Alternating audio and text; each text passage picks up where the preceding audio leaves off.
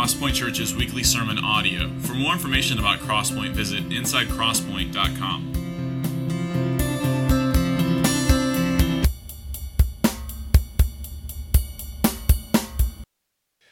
Well, welcome again to Crosspoint Church this evening. And as Robert at the beginning of the service welcomed our sister churches in town, I want to add on to that and say it's great to have the brothers and sisters from Westminster and St. Andrews and Midtree and Berean and Iglesia Familia en Cristo with us. We're so grateful for you guys for our partnership in the gospel.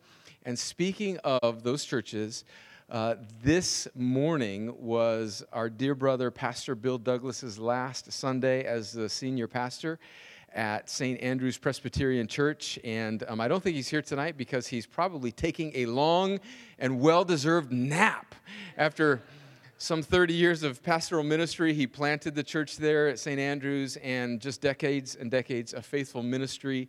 And so, uh, if you're from St. Andrew's here tonight, um, know that we're so grateful for you, for your congregation for your pastor and for the, your new pastor coming in, Wes Simmons, who I've had the opportunity to meet, and I'm really looking forward to. Us and the other pastors of these churches here are looking forward to, to getting to know him better, and we're grateful for your church. When we started this church 15 years ago, Bill Douglas reached out to me and befriended me.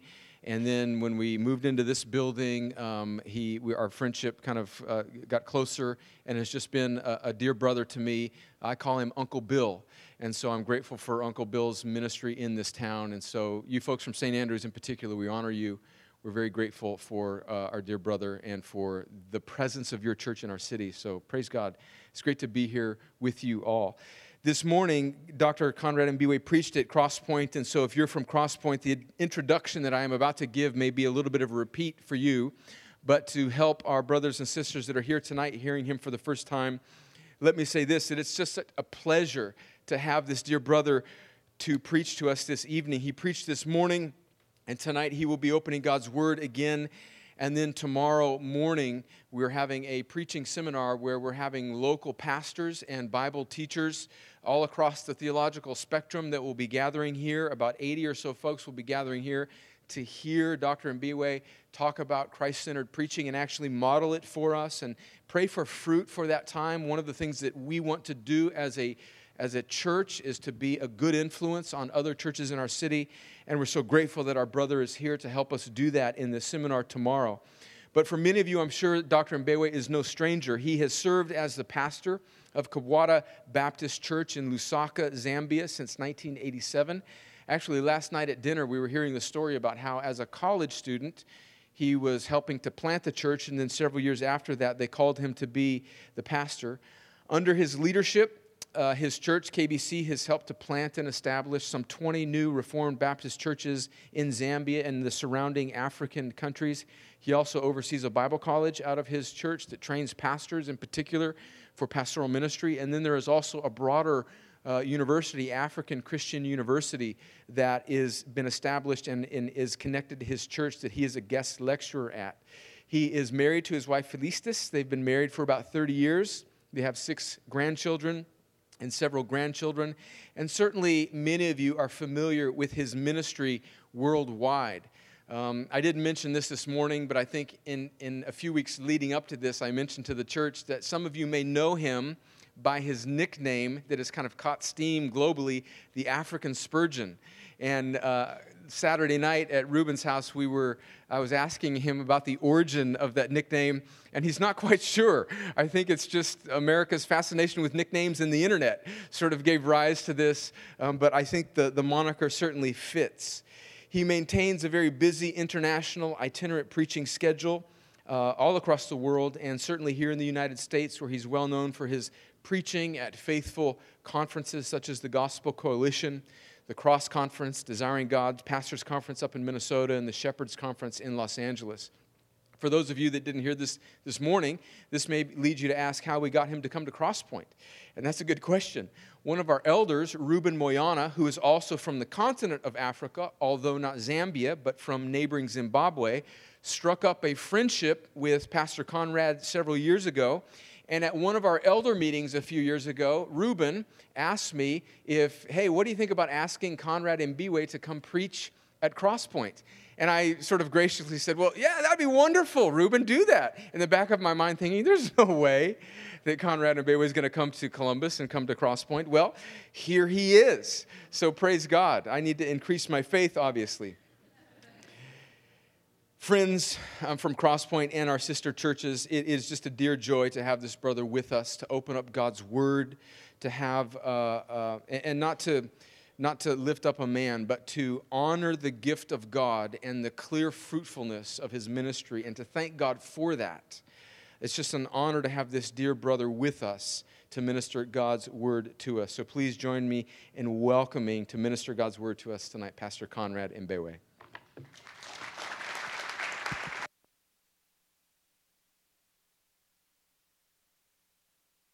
Thank you. All right.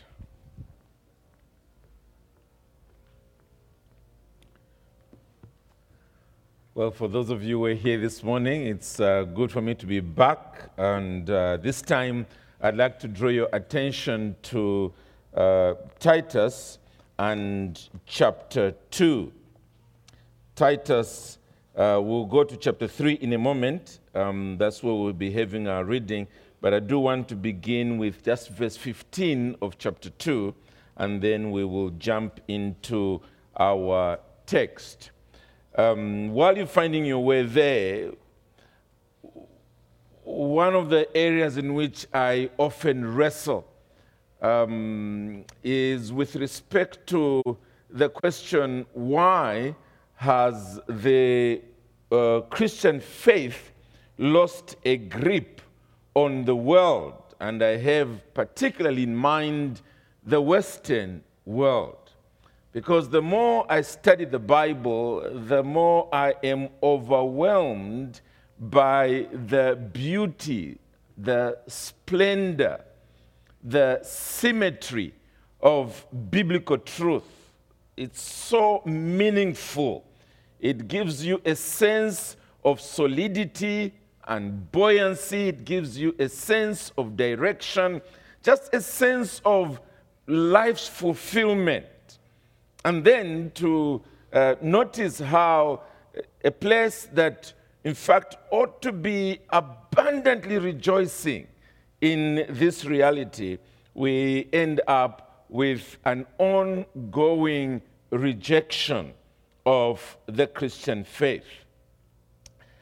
One of the reasons, there must be many, but one of the reasons is, uh, to my mind, the fact that the non Christian world is seeing very little difference between the unbelievers and those that claim to be believers in the Lord Jesus Christ.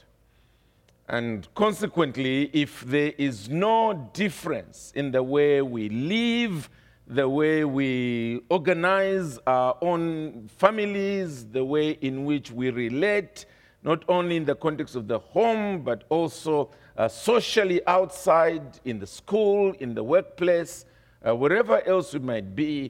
If the non believer sees no difference, then the question becomes why should I bother to think in terms of the fact that you have something really distinct that I need? I remember two particular examples. One, was uh, a friend of mine when I was in high school who was part of a Christian group. And one day he accosted me and began to speak to me about the need for me to be born again.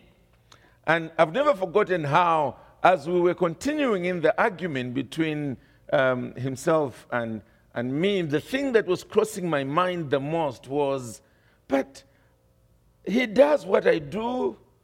I do what he does. There's no difference between us. I think he just wants me to join his club. That's the way I began to think. Well, thankfully, a year or two later, my elder sister got converted. And when I saw the transformed life. I've never forgotten thinking to myself, whatever she has, I don't have. And if that is what true Christianity is, I better begin doing something about it.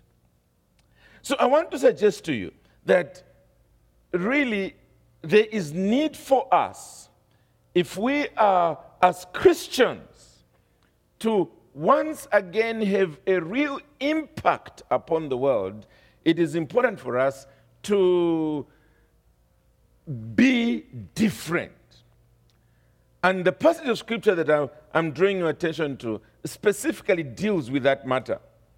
So, beginning with Titus 2 and verse 15, then we'll go into chapter 3 up to verse 8. The Apostle Paul says there, declare these things, exhort and rebuke with all authority. Let no one disregard you.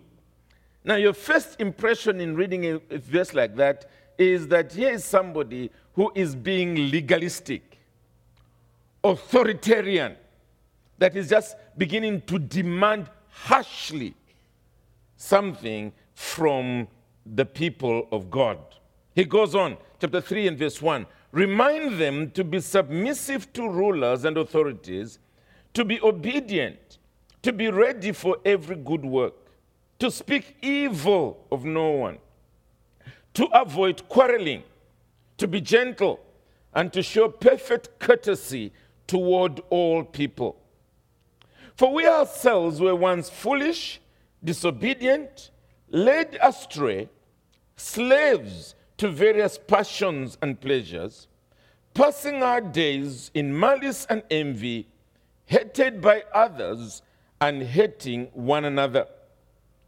But when the goodness and loving kindness of God our Savior appeared, He saved us not because of works done by us in righteousness, but according to his own mercy, by the washing of regeneration and renewal of the Holy Spirit, whom he poured out on us richly through Jesus Christ our Savior, so that being justified by his grace, we might become heirs according to the hope of eternal life. I'll squeeze in verse 8. I didn't pass it on to the team at the back, but I'd like to just squeeze it in now. The saying is trustworthy, and I want you to insist on these things so that those who believe in God may be careful to devote themselves to good works. These things are excellent and profitable for people. The context of this letter, as some of you might be aware, is that the Apostle Paul had labored in Crete to plant this church, and some providential demand came upon his life that necessitated his departure from this island. He decided to leave Titus behind in order to continue with the church planting effort. Uh, so that in due season the, a leadership would be put into place. Uh, the, the people of God would be appropriately taught and discipled concerning this. They must be different from the masses of people among whom they live. And the reason why they must be different is because they are the people of God. They are to live for God's glory and not to live for their own selfish appetites. And so we notice, for instance, a very clear uh, difference between the way the people of God are described, rather, the Cretans are described at the beginning of this letter and the way in which the people of God are being told to live.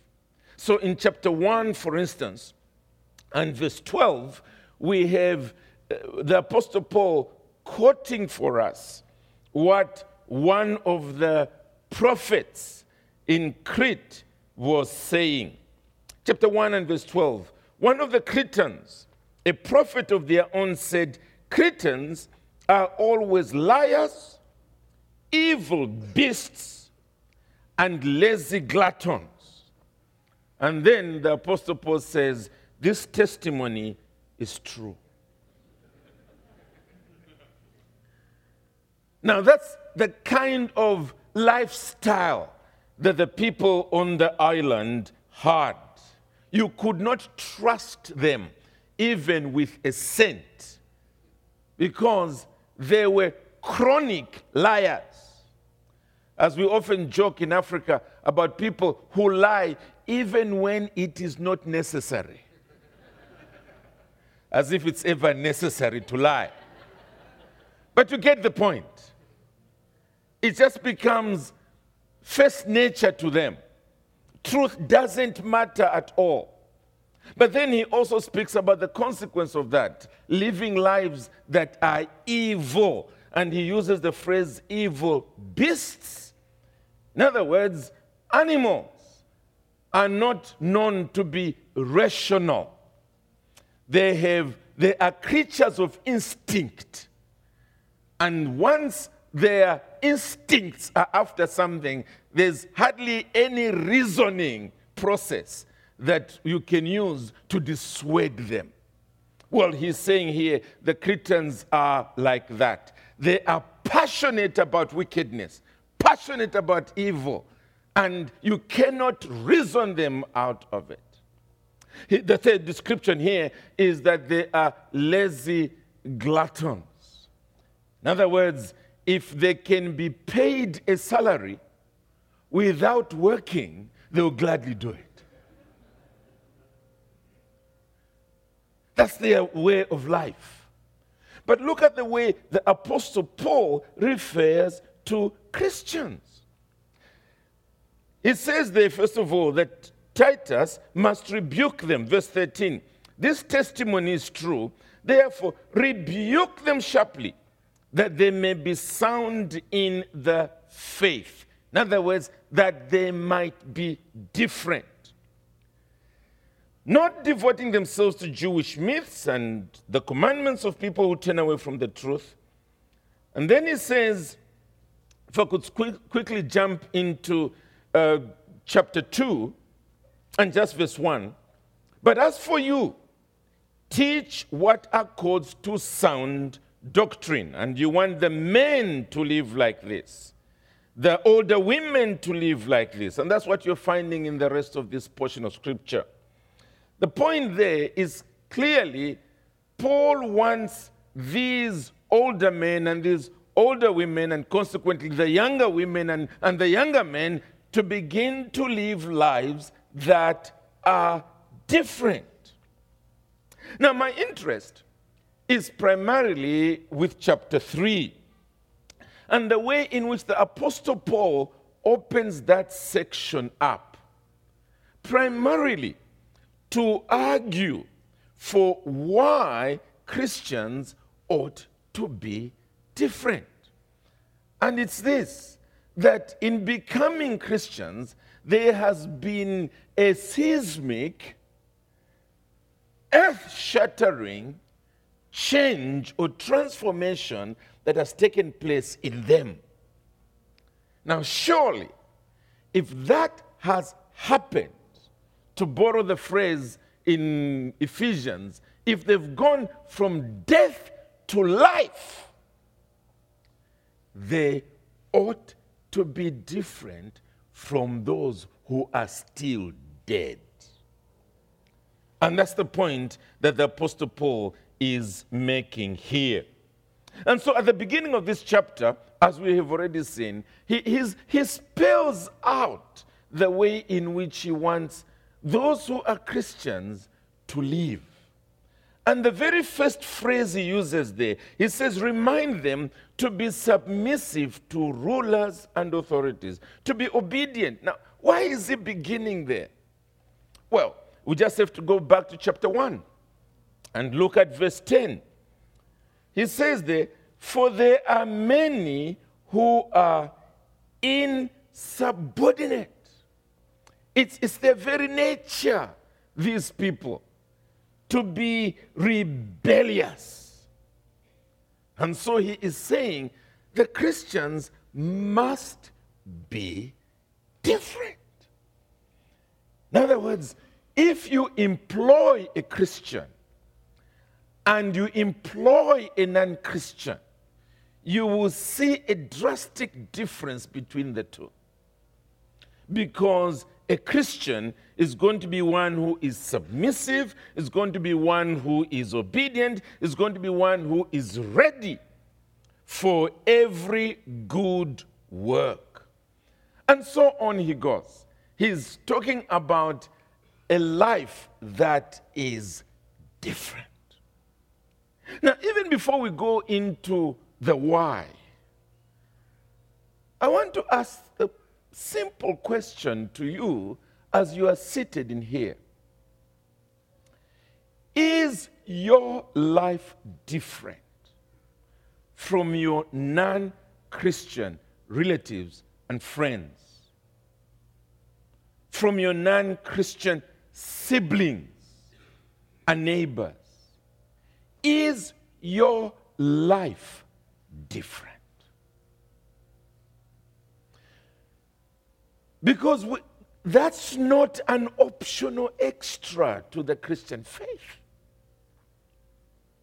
That's what should cause the world around you to sit up and say, Why are you like this?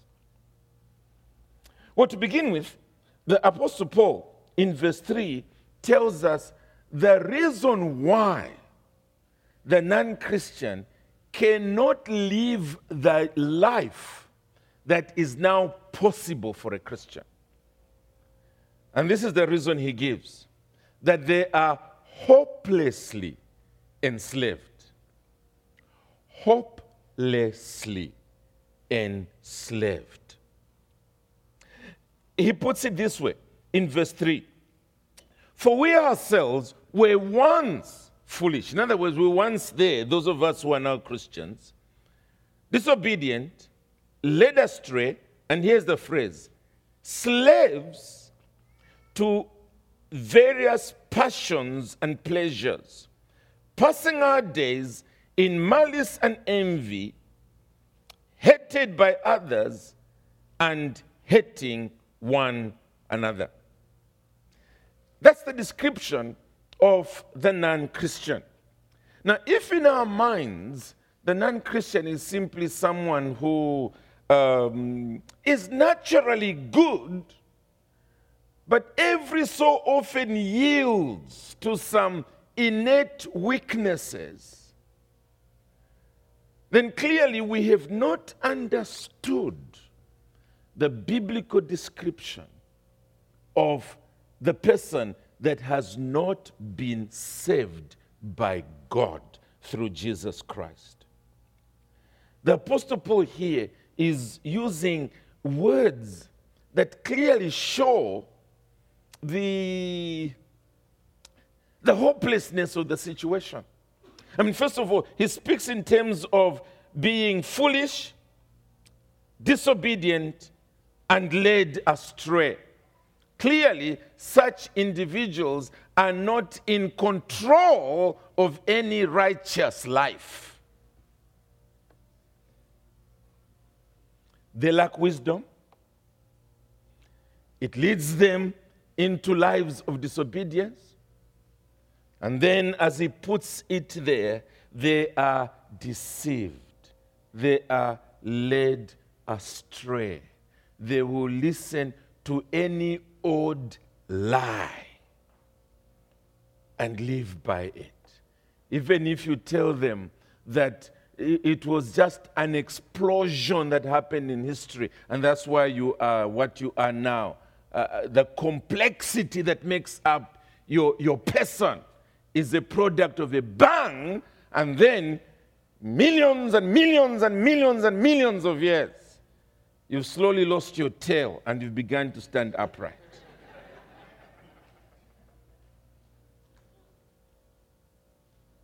all because of this enslavement that he goes on to speak about. That's the reason why they are willing to believe the lie. Slaves to various passions and pleasures. They are bound by the evil one. In Ephesians chapter 2, the Apostle Paul speaks of them in terms of being enslaved to the world, enslaved to the evil one, and then enslaved to their own fallen passions. He summarizes all that in one phrase they are dead spiritually dead in trespasses and sins. And it is because of that that we now see the impossibility of the non Christian world to live in love, in concern for others rather than for myself.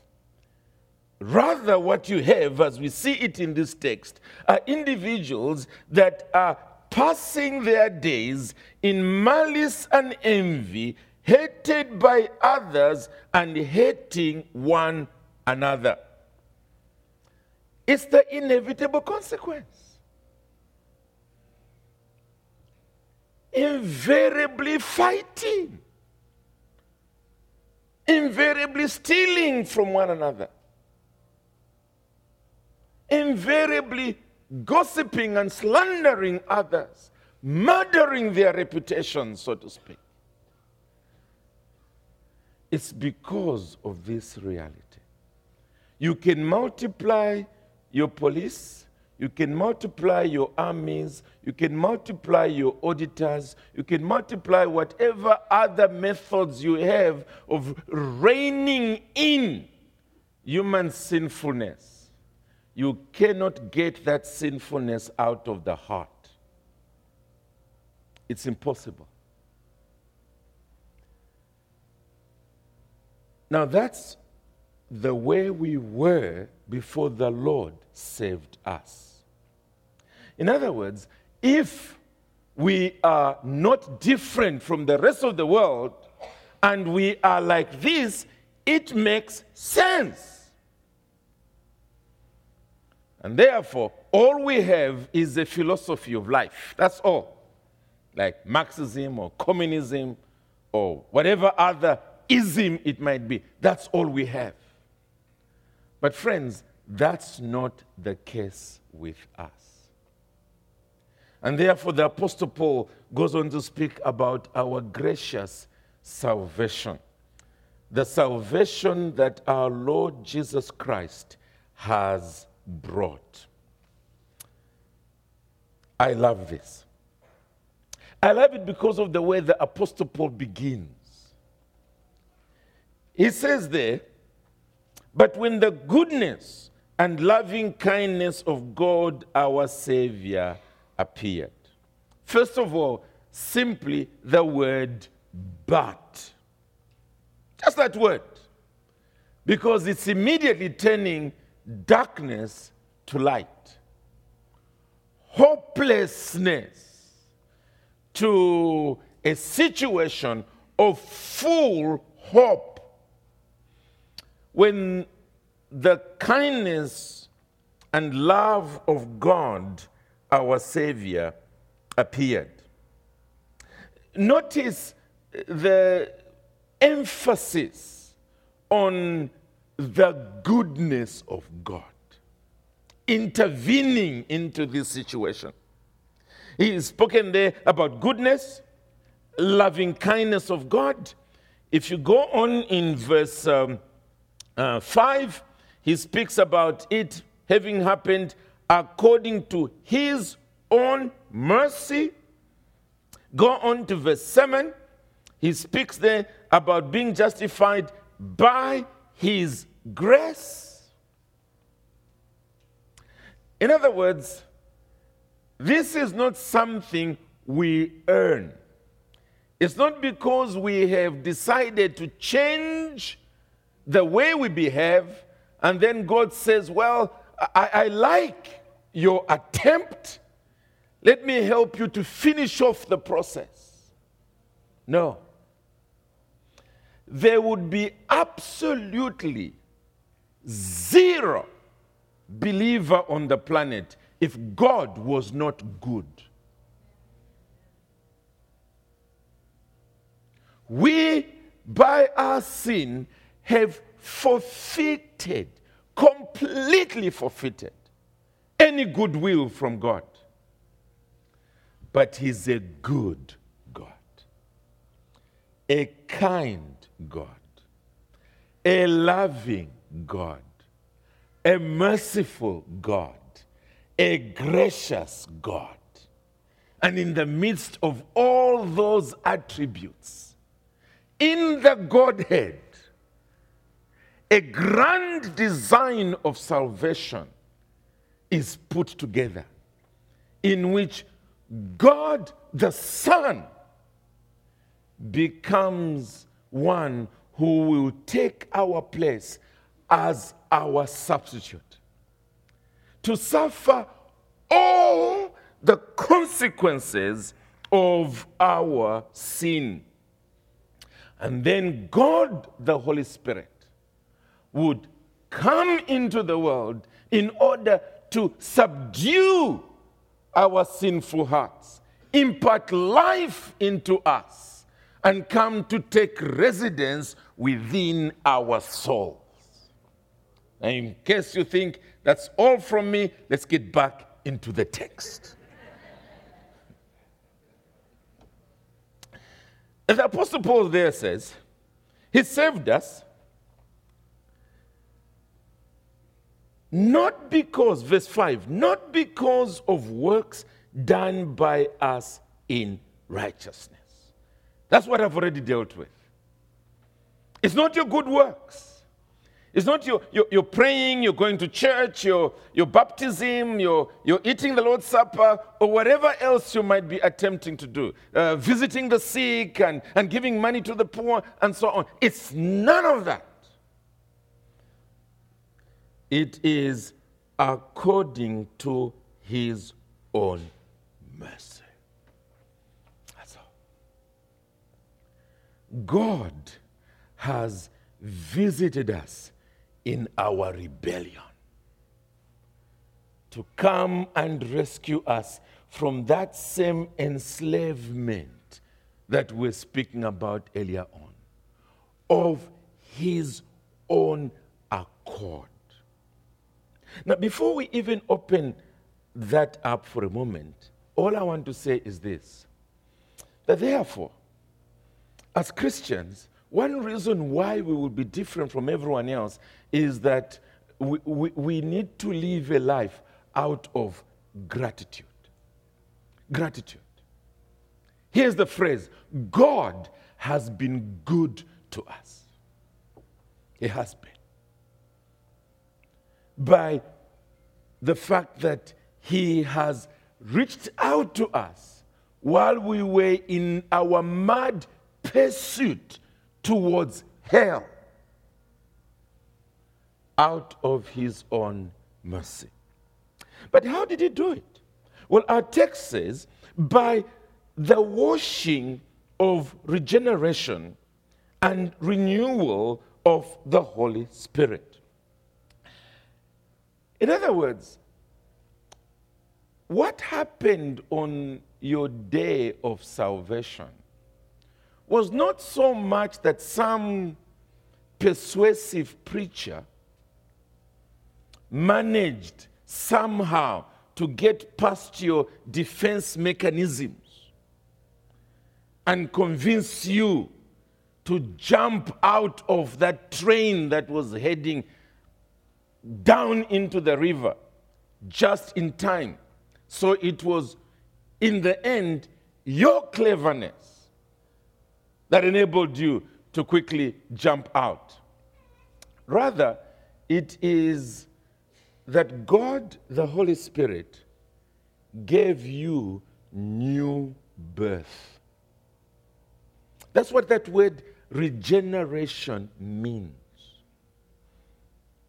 That he infused new life into you. You were dead. He gave you life. You were blind. He enabled you to see. Absolutely deaf. He opened your ears. And consequently, now that you are alive and you are seeing and are hearing, you realize the danger in which you were. Consequently, you cried to the Lord Jesus Christ, Savior, Savior, while on others thou art calling, Do not pass me by. It was the work of regeneration that brought about that call that you gave out. But here's the second the work of the Holy Spirit did not just infuse life into you, the Holy Spirit renewed your will. There it is. By the washing of regeneration and renewal of the Holy Spirit. Renewal of the Holy Spirit. Now that's equally important because in saving you, the Lord did not just give you new life and enable you to cry to the Lord Jesus Christ. You were heading in the direction of sin, loving sin, enjoying sin, making it your source of absolute pleasure. And through his work of renewal, he turned you round. So that now you love truth, you love holiness, you love that which glorifies God. He renewed your will from being one that loves sin to one that loves holiness. The Holy Spirit does that. And out of this, we are told He was poured out on us through the saving work of Jesus Christ. End of verse 6 Whom he poured out on us richly through Jesus Christ, our Savior. Remember what I said.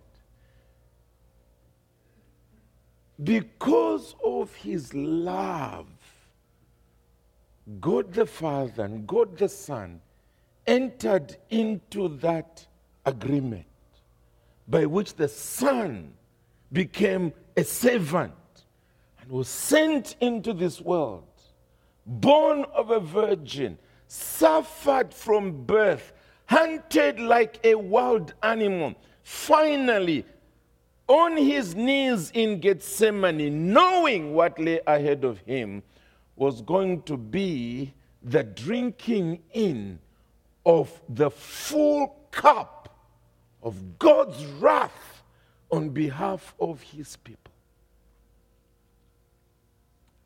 Without that, there was going to be no salvation. Without that, there was going to be no sending of the Holy Spirit to come and do this work. And therefore, Jesus, a servant of God on our behalf, took that step and went to Calvary, willingly hung there until he could say, It is finished. I've paid the price.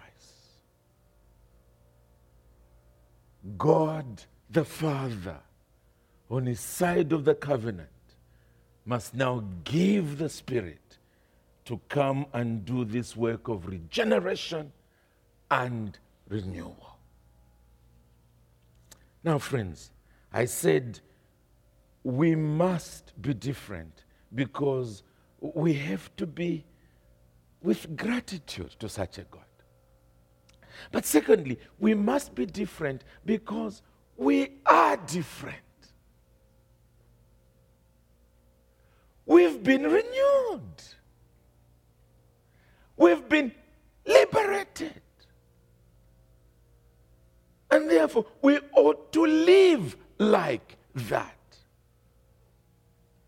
Many years ago in Zambia, we, we were in a state of uh, war with um, the country right at the bottom of the continent, South Africa. And so, as soon as we finished high school, uh, they, they used to train us in military tactics. And going through uh, military training, you were taught literally to respond without thinking. It, it, it was reflex action. Uh, and that's how we learned how to march. Uh, you, you, you, were hardly processing things. The, the, the command of whoever was issuing out commands, you simply followed. If you said right turn, left turn, roundabout turn, you just did it without thinking. And one of the commands they used to give us when there was these people that were sergeants and staff sergeants, when they would walk in where we were, would be they would simply say, Squad, sit up. And you know, without thinking, you all went like this. Well, we, we, we graduated from training, and a number of us went to, uh, on to university studies. We had naughty friends who would come from behind us and just say, Squad, sit up! And without thinking, you were now free from military training. You were now a university student. But suddenly, just hearing that, you went, ah! And then you got upset and you chased your friend out.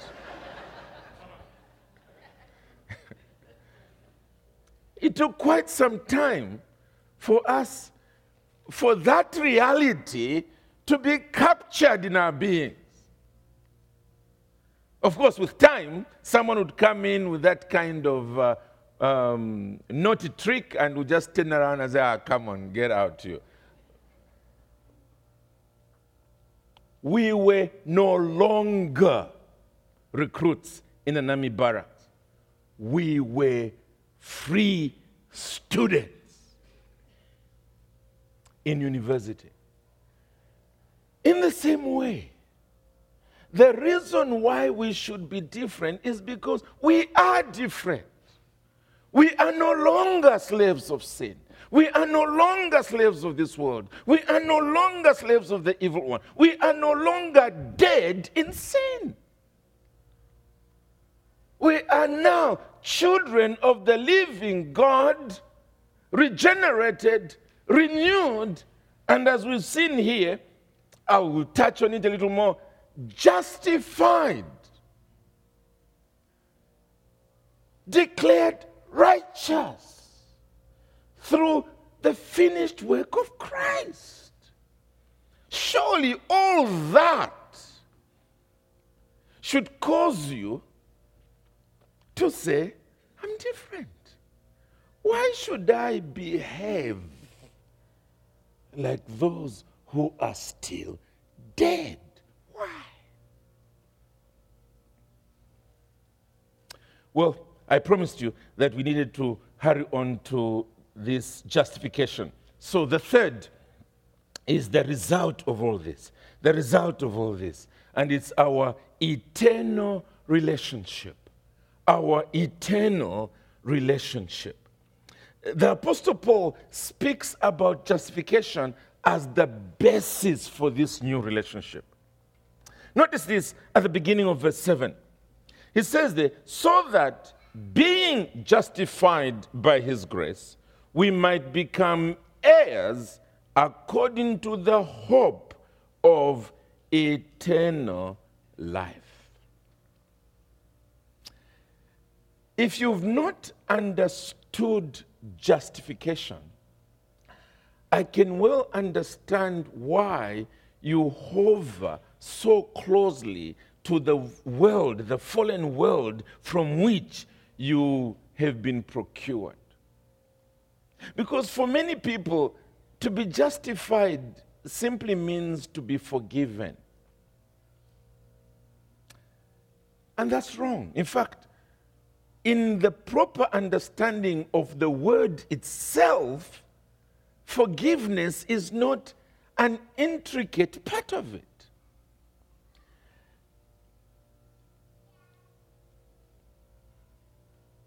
If two people are quarreling and you step in and you listen to them, and one of them is pointing a finger very close to his friend's nose and is saying, The problem with you is you keep justifying yourself. Is he saying, The problem with you is you keep forgiving yourself? He's saying, The problem with you is that you keep claiming that what you did was right. That's your problem. You cannot accept that what you did was wrong. Well, you see, to justify is to declare someone righteous. That's what it is. Now, granted, spiritual justification includes forgiveness, but it's not the primary thought. The primary thought is this that God has declared me righteous. Not simply as one that has never sinned, but that I'm one who has lived an actual righteous life. A life that is worthy of heaven. Now, we all know that I haven't, but that's the point. Jesus is the one who has procured it for me by his absolutely blameless life. And that has now been put to my record. The righteousness of God's own Son is in my account. Now, if that's the case, here is a mind blowing reality. And it's this I'll get to heaven, I'll enter heaven.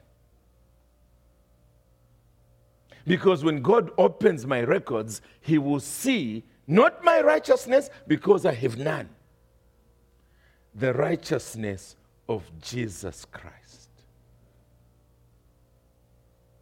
which is infinitely more glorious than that of any angel. And on that basis, he will welcome me into his heaven. Do you know what that does to me? It gives me a sure hope, a solid hope. And that's what it says here.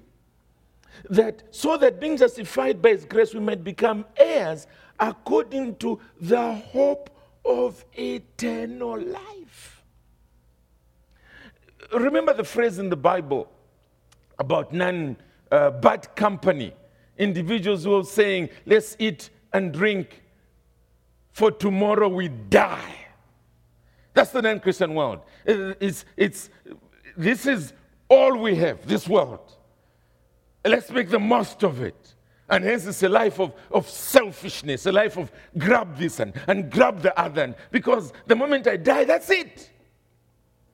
Well, not so with a child of God.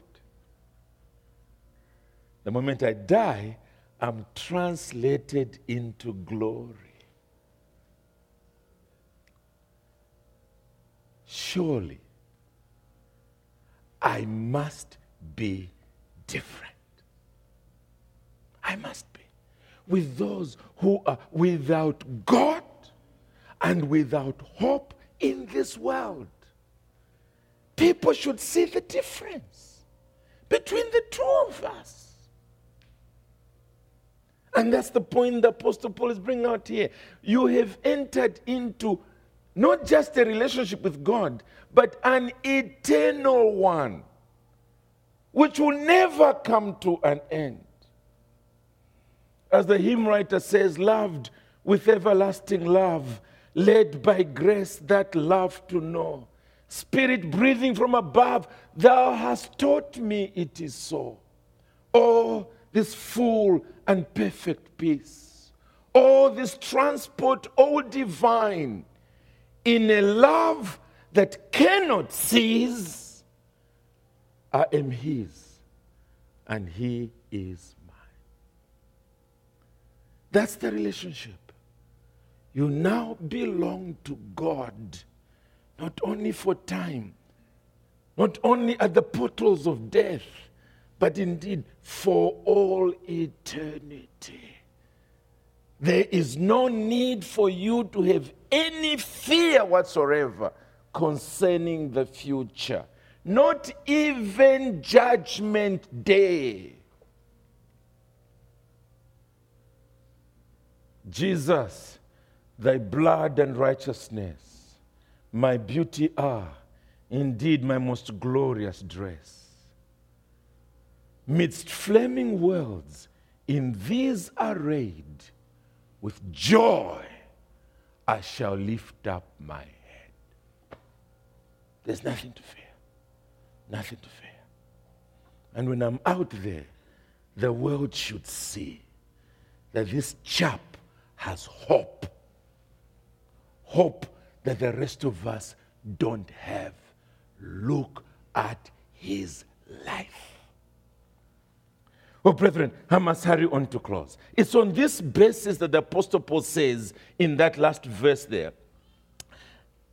The saying is trustworthy, and I want you to insist on it, on these things, so that those who have believed in God may be careful to devote themselves to good works. Once you grasp these realities, how do you start following after the people of the world. How? Trying to be like them. How? When God has done such great things for you. One final verse that I want to, us to notice is uh, 1 Thessalonians chapter 1. And this uh, has to do with uh, salvation that visited um, the people of Thessalonica. The Apostle Paul puts it this way in terms of the change that took place. The change. First Thessalonians chapter 1 and verse 9 and verse 10. I want you to notice where they were coming from and then the hope they now had. Verse 9 and 10. For they, meaning the people of the world where Paul was going to preach after he left Thessalonica, for they themselves report concerning us the kind of reception we had among you, and how you turned to God from idols, and this is the way they began to live, to serve the living and true God. That became your lifestyle. You were now servants of God day by day. They, they saw it with their own eyes that this is the way you were now living. But that's not all. Listen to this. And to wait for his son from heaven, whom he raised from the dead, Jesus, who delivers us from the wrath to come. In other words, they saw that you had hope. You were waiting for a Savior from heaven. You were different. So let me ask as I close a question I asked at the beginning Are you different? Are you?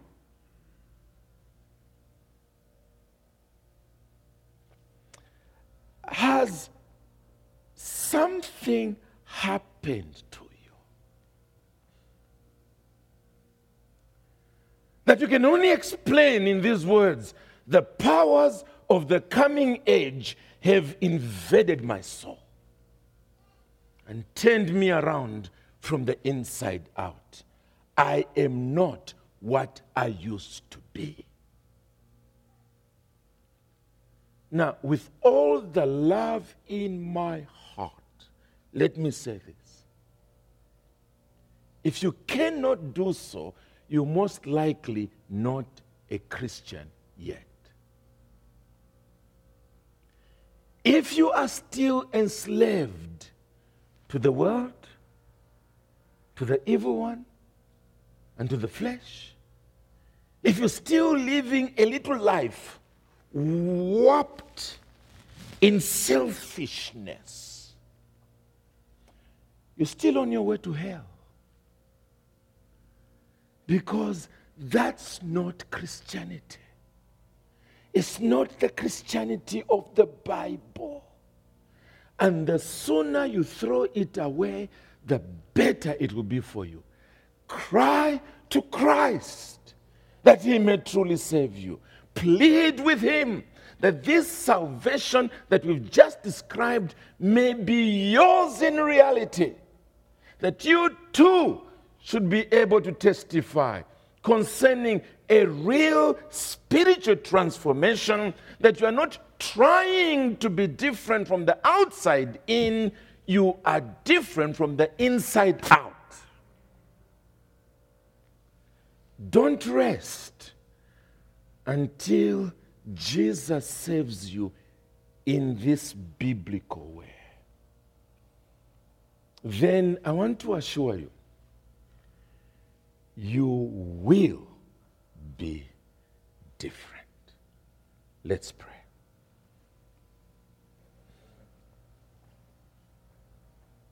Our Father in heaven, like a surgeon, your Holy Spirit often works in a way in which we feel as though he is unkind to us emotionally as he visits us with convicting power. Yet we thank you that it is in that apparent cruelty that he is kind. Because in showing us what we really are in the eyes of God, he enables us to flee to Christ that we might be saved. Lord, in a day and age where the difference between the church and the world is blurred, we know that with you it is not blurred. You know your children because they are different. Oh, how we pray that each one of us, in the light of these realities we have seen in your word, may be just that different from the world. Oh Lord, if there are any among us that have caught themselves on the wrong foot, thank you that it is an act of grace on your part. Turn them round, O oh Lord. Turn them round, we pray. That today they might experience that life changing difference that will give them a hope for all eternity. Lord, we plead for this, for your glory. In Jesus' name, amen.